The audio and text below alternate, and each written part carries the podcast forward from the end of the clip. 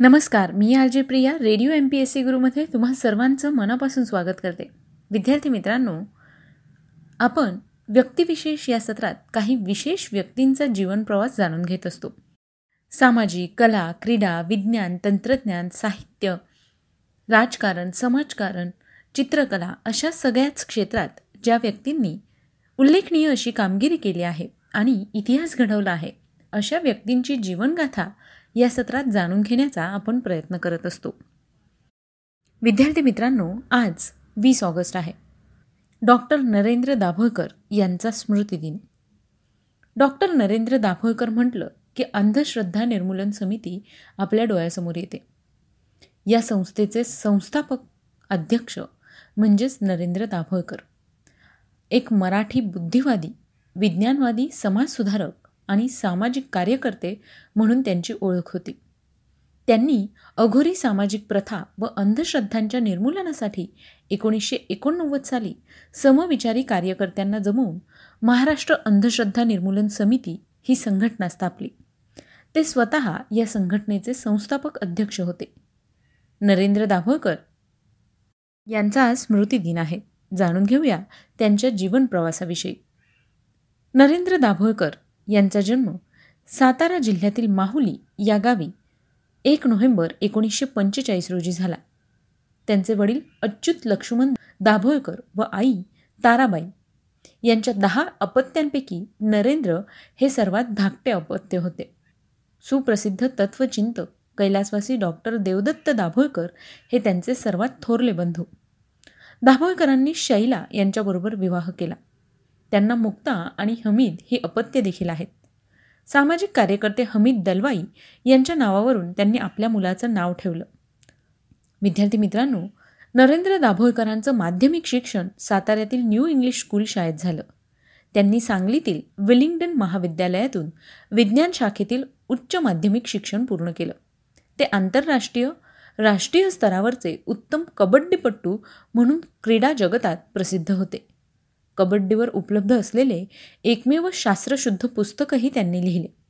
कबड्डीतील योगदानासाठी त्यांना मानाचा शिवछत्रपती पुरस्कार देखील मिळाला. एकोणीसशे सत्तर साली मिरज वैद्यकीय महाविद्यालयातून वैद्यकीय शाखेचे शिक्षण त्यांनी पूर्ण केले व त्यानंतर त्यांनी सातारा येथे वैद्यकीय व्यवसाय देखील सुरू केला. डॉक्टर दाभोळकरांनी बरंच सामाजिक कार्य केलं आहे. बाबा आढाव यांच्या एक गाव एक पाणवठा या चळवळीत दाभोळकर यांचा सक्रिय सहभाग होता. त्यानंतर त्यांनी श्याम मानव यांच्या एकोणीसशे ब्याऐंशी साली स्थापन झालेल्या अखिल भारतीय अंधश्रद्धा निर्मूलन समितीमध्ये कार्य करण्यास सुरुवात केली. पण नंतर एकोणीसशे एकोणनव्वदमध्ये त्यापासून वेगळे होऊन त्यांनी महाराष्ट्र अंधश्रद्धा निर्मूलन समिती स्थापन केली. साने गुरुजींनी स्थापन केलेल्या साधना या लोकप्रिय साप्ताहिकाचे ते डिसेंबर एकोणीसशे अठ्ठ्याण्णवपासून त्यांच्या मृत्यूपर्यंत संपादक होते. विद्यार्थी मित्रांनो डॉक्टर नरेंद्र दाभोळकर यांनी आयुष्यभर अंधश्रद्धेविरोधात लढा दिला. महाराष्ट्र अंधश्रद्धा निर्मूलन समितीच्या माध्यमातून समाजातील अंधश्रद्धा अनिष्ट रूढी परंपरा मोडीत काढण्यासाठी लोकप्रबोधन करण्यात येते. महाराष्ट्र जादूटोणाविरोधी विधेयक विधिमंडळात मंजूर व्हावे यासाठी दाभोळकर गेल्या काही वर्षांपासून प्रयत्न करत होते. या संदर्भात सातत्याने विविध राजकीय पक्षांच्या नेत्यांची भेट घेऊन विधेयकाच्या बाजूने सर्वपक्षीय मत बनवण्याचे काम देखील ते करत होते. समाजातील अनेक भुंदूबाबांचे पितळ दाभोळकर आणि अंधश्रद्धा निर्मूलन समितीच्या कार्यकर्त्यांनी सप्रयोग उघड केले होते. डॉक्टर दाभोळकरांनी अंधश्रद्धेच्या विरोधात उभारलेला लढा व त्यासाठी जनसामान्यांमध्ये केलेल्या जनजागृतीला तोड नाही. सामाजिक कार्यासाठीचे त्यांचे योगदान अमूल्य आहे. हे सर्व करत असताना त्यांची साहित्य क्षेत्रावरही मोठी कमांड होती. विवेकाची पताका घेऊ खांद्यावरी हे डॉक्टर नरेंद्र दाभोळकरांचं पुस्तक विवेकवादी चळवळीत असणाऱ्या प्रत्येकानं वाचावं असंच आहे. तसंच त्यांनी अंधश्रद्धा प्रश्नचिन्ह आणि पूर्णविराम अंधश्रद्धा विनाशाय ऐसे कैसे झाले भोंदू झपाटले ते जाणतेपण ठरलं डोळस व्हायचे तिमिरातून तेजाकडे प्रश्न मनाचे भ्रम आणि निरास. विचार तर कराल. मती भाणामती. श्रद्धा अंधश्रद्धा अशी काही पुस्तकं देखील लिहिली आहेत. तसेच त्यांनी अवांतर लेखन देखील केले. त्यांच्या या साहित्याचा परिणाम युवा वर्गावर मोठ्या प्रमाणात झाला. त्यांच्या या साहित्याच्या जोरावर डॉक्टरांनी चळवळीसाठी युवा पिढी भक्कम केली. आजही त्यांचं साहित्य इतकं लोकप्रिय आहे की दरवर्षी त्यांच्या पुस्तकांच्या लाखो प्रतींची विक्री होते. त्यांच्या या साहित्यावरच आजची पिढी व्यसनाधीनतेपासून अलिप्त असलेली पाहायला मिळत आहे. याचबरोबर ज्याचा त्याचा प्रश्न तिमिरातून तेजाकडे प्रश्न तुमचे उत्तर दाभोळकरांचे प्रश्न मनाचे मती भानामती श्रद्धा अंधश्रद्धा हे सुद्धा त्यांचं साहित्य प्रकाशित झालेलं असून आत्तापर्यंत या साहित्याच्या बऱ्याच प्रती विकल्या गेल्या आहेत. दाभोळकरांनी अंधश्रद्धा निर्मूलन समिती परिवर्तन आणि साधना या संस्था निर्माण केल्या होत्या. दाभोळकरांना विविध पुरस्कारांनी देखील सन्मानित करण्यात आलं होतं. अमेरिकेतील महाराष्ट्र फाउंडेशनने त्यांच्यातर्फेचा पहिला समाजगौरव पुरस्कार अंधश्रद्धा निर्मूलन समितीला दिला होता. याचबरोबर समाजगौरव पुरस्कार हा रोटरी क्लबतर्फे त्यांना देण्यात आला होता. दादासाहेब साखवळकर पुरस्कार त्यांना दिला गेला होता. यानंतर शिवछत्रपती युवा पुरस्कार त्यांना कबड्डी या खेळासाठी दिला गेला होता. याचबरोबर मरणोत्तर त्यांना पुणे विद्यापीठाचा साधना जीवनगौरव पुरस्कार देण्यात आला. तर भारत सरकारचा पद्मश्री पुरस्कारसुद्धा त्यांना मरणोत्तर देण्यात आला. वीस ऑगस्ट दोन हजार तेरा रोजी दाभोळकरांवर अज्ञात हल्लेखोरांनी चार गोळ्या झाडल्या आणि यामध्येच त्यांचा मृत्यू झाला. विद्यार्थी मित्रांनो आज दाभोळकरांचा स्मृतिदिन आहे. त्याच निमित्ताने त्यांच्याविषयी आज आपण माहिती जाणून घेतली. डॉक्टर नरेंद्र दाभोळकरांच्या स्मृतिदिनाच्या निमित्ताने मी तुम्हाला सगळ्यांना सुचवू इच्छिते की आपण सगळ्यांनी अंधश्रद्धेला विरोध केला पाहिजे. तरच आपण एक विकसित राष्ट्र विकसित राज्य म्हणून उभं राहू शकतो. डॉक्टर नरेंद्र दाभोळकरांनी समाजातून अंधश्रद्धा नष्ट व्हावी त्यासाठी भरपूर प्रयत्न केले आहेत. तेव्हा त्यांची ही चळवळ आपण सगळ्या युवा पिढीने पुढे नेली पाहिजे. चला तर मग मित्रांनो मी आरजी प्रिया तुम्हा सगळ्यांची रजा घेते. पुन्हा भेटूया उद्याच्या व्यक्तिविशेष या सत्रात अशाच एका व्यक्तीची जीवनगाथा ऐकण्यासाठी. तोपर्यंत काळजी घ्या सुरक्षित राहा आणि अर्थातच ऐकत राहा radio M P S C Guru spreading the knowledge powered by spectrum academy नमस्कार. Radio M P S C Guru spreading the knowledge powered by spectrum अकॅडमीमध्ये मी प्रिया तुम्हा सगळ्यांचं स्वागत करते. मित्रांनो आपण व्यक्तिविशेष या सत्रामध्ये सामाजिक कला क्रीडा साहित्य चित्रकला याचबरोबर समाजकारण राजकारण अर्थशास्त्र या सगळ्याच क्षेत्रात ज्या व्यक्तींनी स्वतःचा ठसा उमटवला आहे अशा व्यक्तींचा जीवन परिचय आपण व्यक्तिविशेष या सत्रात जाणून घेत असतो. आज आपण भारताचे सगळ्यात तरुण पंतप्रधान राजीव गांधी यांच्याविषयीची माहिती ऐकणार आहोत. चला तर मग आजच्या व्यक्तिविशेष या सत्रात जाणून घेऊया. राजीव गांधी यांचा जीवनप्रवास राजीव गांधी ही एक अशी व्यक्ती होती की ज्यांना वयाच्या अवघ्या चाळीसाव्या वर्षी देशाचे पंतप्रधान होण्याचा मान मिळाला होता. ते देशातील सर्वात तरुण पंतप्रधान होते. ज्यांनी एकोणीसशे चौऱ्याऐंशीमध्ये त्यांची आई इंदिरा गांधी यांच्या निधनानंतर पंतप्रधानपदी प्रचंड बहुमताने स्थान मिळवले. राजीव गांधी हे एक अतिशय साधे सौम्य शांत आणि संयमी राजकारणी होते. ज्यांनी देशाच्या विकास आणि प्रगतीमध्ये आपले अमूल्य योगदान दिले आणि तरुणांना पुढे जाण्यासाठी त्यांच्या हिताचे अनेक महत्त्वपूर्ण निर्णय घेतले. राजीव गांधी यांचा जन्म वीस ऑगस्ट एकोणीसशे चौवेचाळीस रोजी मुंबई या ठिकाणी झाला. त्यांची आई इंदिरा गांधी या देशाच्या पहिल्या महिला पंतप्रधान होत्या. आणि त्यांचे वडील फिरोज गांधी भारतीय राष्ट्रीय काँग्रेसच्या प्रमुख आणि नॅशनल हेरॉल्ड वृत्तपत्राचे संपादक होते. राजीव गांधी हे नेहरू घराण्यातले तिसरे पंतप्रधान होते. इंदिरा गांधींच्या निधनानंतर एकतीस ऑक्टोबर एकोणीसशे चौऱ्याऐंशी ते दोन डिसेंबर एकोणीसशे एकोणनव्वदपर्यंत ते भारताचे पंतप्रधान होते. जेव्हा राजीव गांधींनी पंतप्रधान पदाची सूत्रे हाती घेतली तेव्हा ते भारताचे सर्वात तरुण पंतप्रधान बनले. ज्यावेळी ते पंतप्रधान बनले त्यावेळी त्यांचं वय अवघं चाळीस वर्ष होतं. राजीव गांधी राजकारणात येण्यापूर्वी इंडियन एअरलाइन्समध्ये वैमानिक होते. त्यांची आई इंदिरा गांधी या भारताच्या पंतप्रधान असल्या तरी त्यांनी मात्र राजकारणातून दूर राहणे पसंत केले होते. या दरम्यान इंग्लंडमधील केम्ब्रिज येथे असताना त्यांची ओळख इटालियन वंशाच्या सोनियाशी झाली व पुढे त्यांचा विवाह झाला. अखेर एकोणीसशे ऐंशीमध्ये भाऊ संजय गांधी यांच्या निधनानंतर राजीव गांधींनी राजकारणात प्रवेश केला. पुढे आई इंदिरा गांधी यांच्या हत्येनंतर एकोणीसशे चौऱ्याऐंशीमध्ये राजीव गांधी पंतप्रधान बनले. राजीव गांधींच्या नेतृत्वात काँग्रेसने त्यानंतर झालेल्या एकोणीसशे चौऱ्याऐंशीच्या लोकसभा निवडणुकात पाचशे बेचाळीसपैकी चारशे अकरा जागा जिंकत दणदणीत विजय मिळवला. राजीव गांधींच्या आधुनिक विचारांचा पगडा त्यांच्या सुधारणावादी कामातून पाहायला मिळाला. संगणक युगाची त्यांनी भारताला ओळख करून दिली. तसेच टेलिकॉमच्या क्रांतीची सुरुवात ही त्यांच्या धोरणातून झाली. एकोणीसशे अठ्ठ्याऐंशीमध्ये त्यांनी श्रीलंकेत शांतीसेना पाठविण्याचा निर्णय घेतला. त्याची परिणिती लिट्टेसोबतच्या संघर्षात झाली. यात सुमारास बोफर्स घोटाळ्यात त्यांच्यावर झालेल्या आरोपांनी त्यांची स्वच्छ राजकारणाची प्रतिमा मलिन झाली. अखेर एकोणीसशे एकोणनव्वदच्या लोकसभा निवडणुकात त्यांना पराभवाला सामोरे जावे लागले. राजीव गांधी त्यानंतरही काँग्रेसच्या अध्यक्षपदावर कायम होते. यानंतर राजीव गांधींच्या सुरुवातीच्या आयुष्याबद्दल थोडी माहिती घेऊया. राजीव गांधींचा जन्म भारताच्या प्रसिद्ध राजकीय घराण्यात झाला. आजोबा जवाहरलाल नेहरू भारतीय स्वातंत्र्य लढ्यातील प्रमुख नेते आणि भारताचे पहिले पंतप्रधान होते. जवाहरलाल नेहरू यांची मुलगी इंदिरा गांधी यांनी काँग्रेसचे एक सदस्य फिरोज गांधी यांच्यासोबत विवाह केला. इंदिरा गांधींनी एकोणीसशे चौवेचाळीसमध्ये राजीव गांधी यांना जन्म दिला.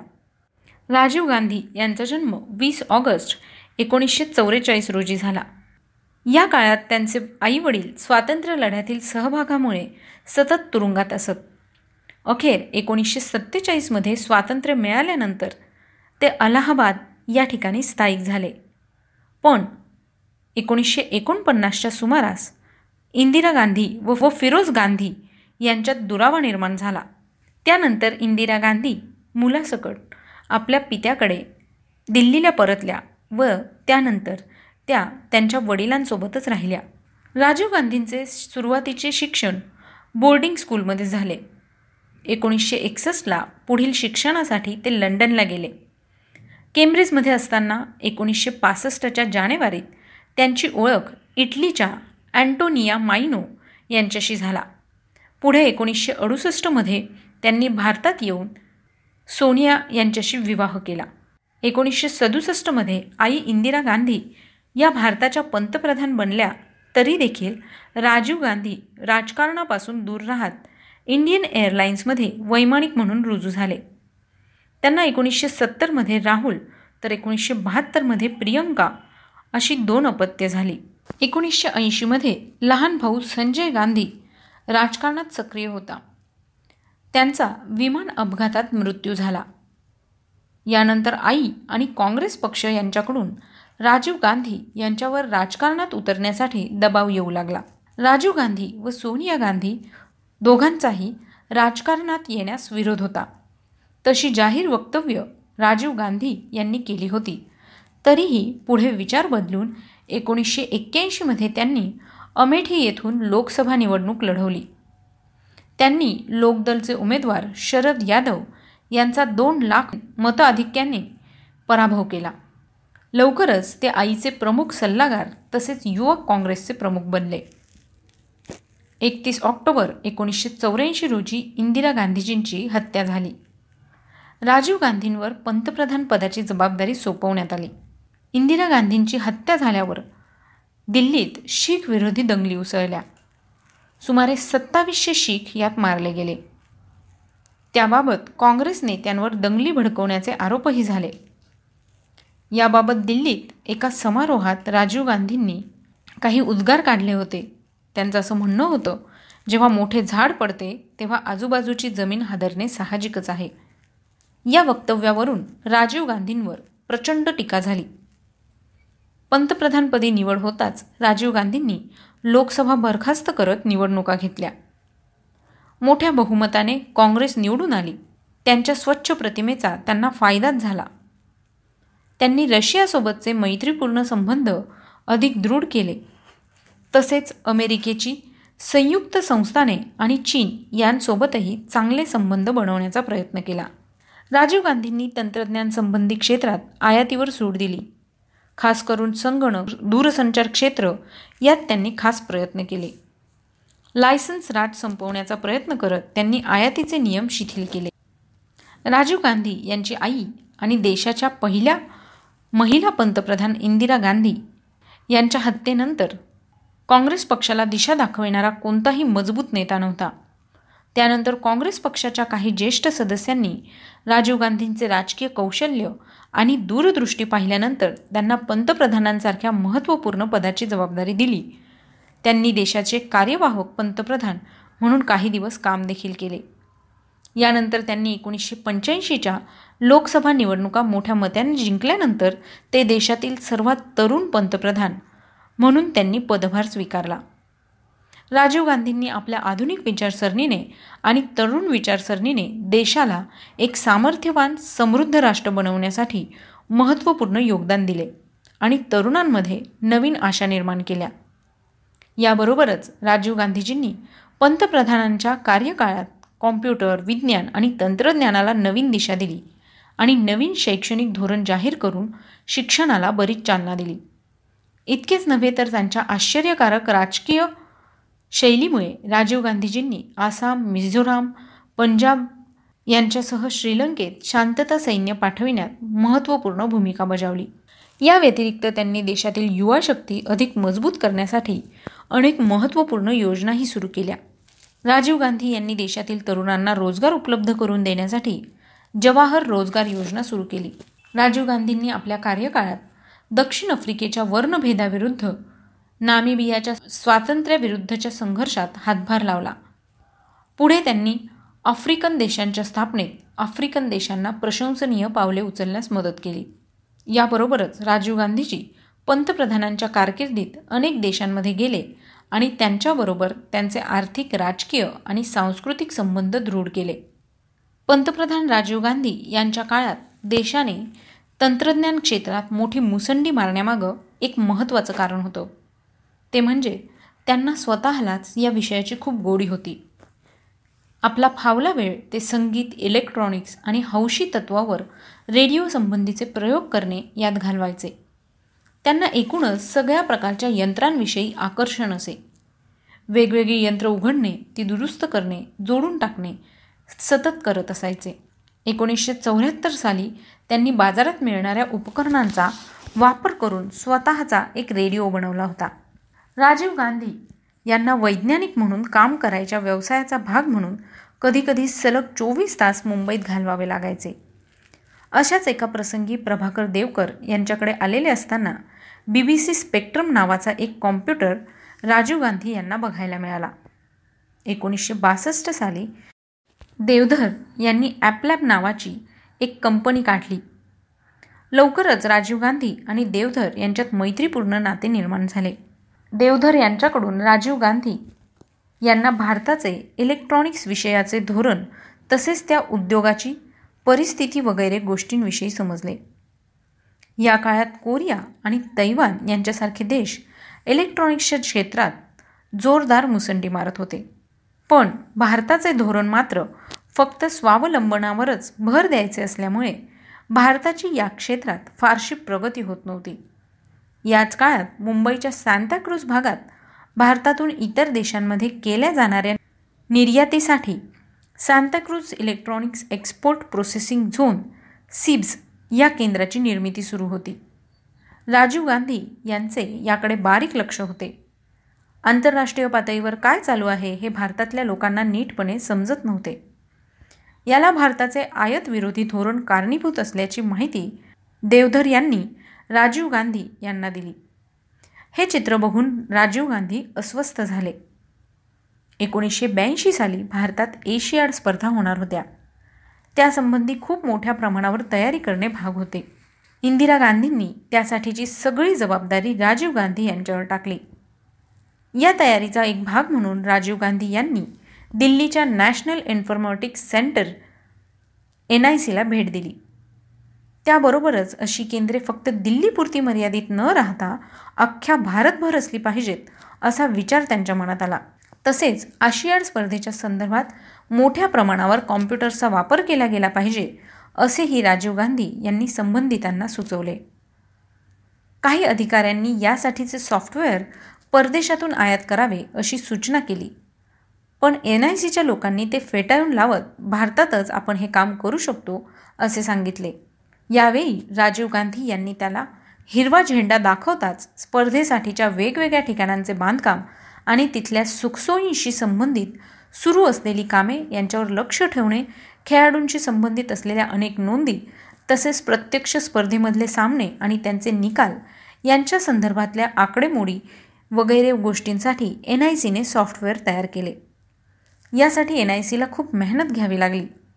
तसेच सतरा स्टेडियम्समध्ये सुरू असलेल्या सामन्यांची माहिती आपोआप एका मध्यवर्ती ठिकाणी आणून तिचे संकलन करण्यासाठी किचकट दूरसंचार यंत्रणाही उभी करावी लागली. एकोणीसशे सत्त्याऐंशी सालच्या सेऊल ऑलिम्पिक स्पर्धेच्या वेळी तिथल्या आयोजकांनी आपल्या टीमला भारतातल्या या सॉफ्टवेअरचा अभ्यास करण्यासाठी पाठवले होते. यानंतर राजीव गांधी यांनी तोशिबा कंपनीचा एक लॅपटॉप जपानकडून मिळवला या सुमारास भारताला रंगीत टी व्हीचेही आगमन झाले. खरे म्हणजे department of electronics D O Icha खूप विरोध असूनही राजीव गांधी यांनी या प्रकरणात हस्तक्षेप करून लोकांना एशियाड स्पर्धा बघण्याचा खरा आनंद लुटता यावा म्हणून योग्य ती चक्र फिरवली आणि रंगीत टी व्हीच्या पाच lakh colour T V tubes आयात करवल्या. यानंतर काही काळाने इलेक्ट्रॉनिक्स उद्योगाशी संबंधित असलेली अनेक जुनाट सरकारी धोरणे रद्द करून सरकारने आयातीवरचे कडक निर्बंध शिथिल करून टाकले. आयातीवर लादले जाणारे मोठमोठे कर रद्द किंवा खूप कमी करण्यात आले. तसेच राजीव गांधींच्या सरकारच्या यासंबंधीच्या धोरणांच्या मागचा चेहरा अशी असलेली ओळख दूर करून त्यांना आता याबाबत अधिकृतरित्या सगळ्यांच्या समोर आणले गेले. साहजिकच इलेक्ट्रॉनिक्स दूरसंचार तसेच सगळ्याच नव्या तंत्रज्ञानांच्या बाबतीमध्ये संबंधित लोक राजीव गांधींची सल्लामसलत केल्याशिवाय पुढची धोरणे आखायचे टाळायला लागले. एकंदरीतच राजीव गांधी यांना डिजिटल क्रांतीचे जनक म्हणता येईल. भारतामध्ये डिजिटल क्रांती आणण्यासाठी पूर्णपणे राजीव गांधी यांनी सूत्र हातात घेतली होती. एकतीस ऑक्टोबर एकोणीसशे चौऱ्याऐंशी या दिवशी तत्कालीन पंतप्रधान इंदिरा गांधी यांची हत्या झाल्यानंतर राजीव गांधी पंतप्रधानपदी विराजमान झाले. त्यांच्या कारकिर्दीमध्ये कम्प्युटर दूरसंचार क्षेत्र आणि एकूणच तंत्रज्ञान खूप झपाट्याने पुढे वाटचाल करणार याविषयीची सगळ्यांना खात्री वाटत होती. या संदर्भात अरुण नेहरू अरुण सिंग सॅम पित्रोदा अशोक गांगुली देवधर शेषागिरी आणि संजीवी राव असे लोक राजीव गांधी यांचे विश्वासू सहकारी बनले. त्यांच्या सल्ल्यानुसार काम करून राजीव गांधी यांनी तंत्रज्ञानाच्या क्षेत्रात आणखी मुक्त वातावरण निर्माण केले. खाजगी क्षेत्राला पूर्वी उपलब्ध नसलेल्या अनेक सवलती मिळवून देत त्यांनी भारतात नवनव्या तंत्रज्ञानाचा वापर होणे तसेच कंपन्यांनी वेगवेगळी उपकरणे बनवणे वगैरे गोष्टींना हातभार लावला. तसेच सॉफ्टवेअरच्या क्षेत्राकडे पहिल्यांदाच उद्योग म्हणून पाहिल्या गेले. एकोणीसशे शहाऐंशी साली राजीव गांधी यांनी एन आय सीला गरीब तसेच खेडोपाड्यांमधील लोक यांच्या विकासाशी संबंधित सुरू असलेल्या कामांचा आढावा तंत्रज्ञानाच्या मदतीने घेण्यासाठी काही करता येईल का असे विचारले. त्यातून एन आय सीने एक सर्वेक्षण केले आणि मोठ्या प्रमाणावर कॉम्प्युटरचा यासाठी वापर केला. त्या सर्वेक्षणाच्या निष्कर्षांमधूनच राजीव गांधी यांनी गरजूंना केलेल्या मदतीच्या एक रुपयामधले फक्त पंधरा पैसे त्यांच्यापर्यंत पोहोचतात असे त्यांचे गाजलेले विधान केले. एन आय सीचा खरा उपयोग नियोजन आयोगाच्या कामांमध्ये होईल हे त्यातून लक्षात आले आणि राजीव गांधी यांनी त्यासंबंधीचा आदेश जारी केला. राजीव गांधींच्या काळातल्या कॉम्प्युटरविषयीच्या आणखी दोन महत्त्वाच्या घडामोडी म्हणजे रेल्वे आरक्षणासाठीचे सॉफ्टवेअर तयार होणे आणि बँकांनी आपल्या कामकाजामध्ये कम्प्युटरचा मोठ्या प्रमाणावर वापर सुरू करणे या होत्या. एकूणच भारतामधल्या तंत्रज्ञान क्षेत्रातील राजीव गांधींचे अल्पकाळातील योगदान हे खूप महत्त्वाचे आहे. एकवीस मे एकोणीसशे एक्क्याण्णव रोजी राजीव गांधी आपल्या निवडणूक दौऱ्यावर गेले असता तामिळनाडूमधील स्टेज शो दरम्यान त्यांची हत्या करण्यात आली. या बॉम्बस्फोटात तरुण आणि सामर्थ्यवान राजीव गांधी यांनी आपला जीव गमावला. या हल्ल्यात आणखी बऱ्याच लोकांना आपला जीव गमवावा लागला. काही लोक खूप जखमी झाले. यानंतर राजीव गांधी यांचे पार्थिव. नवी दिल्लीतील All India Institute of Medical Science या संस्थेत आणले आणि त्यांचे पोस्टमॉर्टम करण्यात आले. त्यानंतर चोवीस मे एकोणीसशे एक्क्याण्णव रोजी त्यांना राज्य सन्मानाने अंतिम निरोप देण्यात आला. आधुनिक विचारसरणीच्या या बळकट व कुशल राजकारण्याच्या निधनाने देशात शोककळा पसरली. राजीव गांधी यांना मरणोत्तर भारतरत्न पुरस्कार देण्यात आला. भारत सरकारने देशाच्या प्रगती आणि विकासात त्यांच्या योगदानाबद्दल त्यांना देशाचा सर्वोच्च भारतरत्न पुरस्कार या पुरस्काराने सन्मानित केलं गेलं. तर मित्रांनो आज आपण अशा प्रकारे व्यक्तिविशेष या सत्रामध्ये भारताचे पंतप्रधान राजीव गांधी यांच्याविषयीची माहिती ऐकली. ही माहिती तुम्हाला कशी वाटली ते आम्हाला नक्की कळवा. त्यासाठीच आमचा व्हॉट्सअप क्रमांक आहे शहाऐंशी अठ्ठ्याण्णव शहाऐंशी अठ्ठ्याण्णव ऐंशी. म्हणजेच eight six nine eight eight six nine eight eight zero चला तर मग मित्रांनो मी प्रिया तुम्हा सगळ्यांची रजा घेते.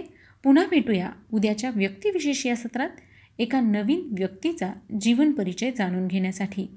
तोपर्यंत घरी राहा सुरक्षित राहा स्वतःची आणि स्वतःच्या कुटुंबियांची काळजी घ्या आणि ऐकायला विसरू नका radio M P S C Guru spreading the knowledge powered by Spectrum Academy नमस्कार विद्यार्थी मित्रांनो. Radio M P S C गुरुमध्ये मी आलची प्रिया तुम्हा सर्वांचं मनापासून स्वागत करते.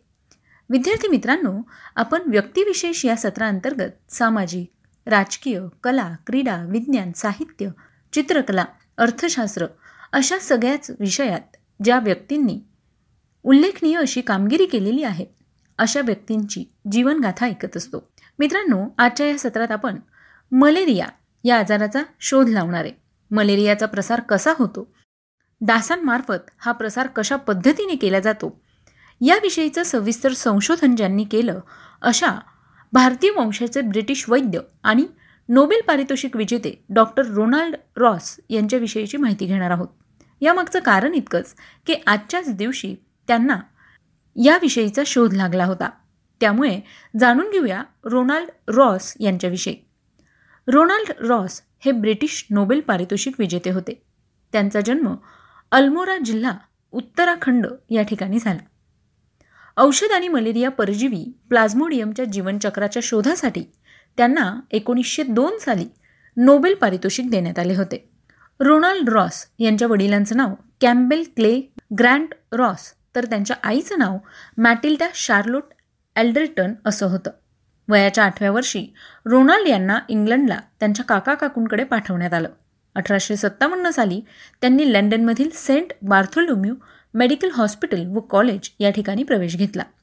पुढील वर्षी इंग्लंडमधील रॉयल कॉलेज ऑफ सर्जन्स येथील परीक्षा ते उत्तीर्ण झाले. नंतर ते शिप सर्जन म्हणून अटलांटिक महासागरात फिरणाऱ्या जहाजावर रुजू झाले.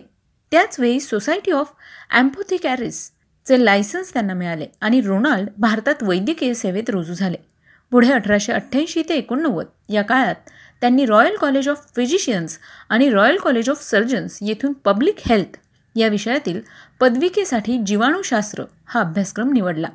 पुढे अठराशे चौऱ्याण्णव साली त्यांनी डासांमुळे मलेरियाचा प्रसार कसा होतो याबाबत संशोधन सुरू केलं. तेव्हा ते महानंद गावातील प्रेसिडेन्सी जनरल हॉस्पिटल येथे कार्यरत होते. वेळोवेळी ते खेड्यांमध्ये जाऊन डास गोळा करून आणत असे. या कामी किशोरी मोहन बंडोपाध्याय या भारतीय शास्त्रज्ञाची त्यांना मदत झाली. अठराशे त्र्याऐंशीमध्ये रॉस यांना बँगलोर येथील सैन्याचा प्रभारी सर्जन म्हणून नेमण्यात आले.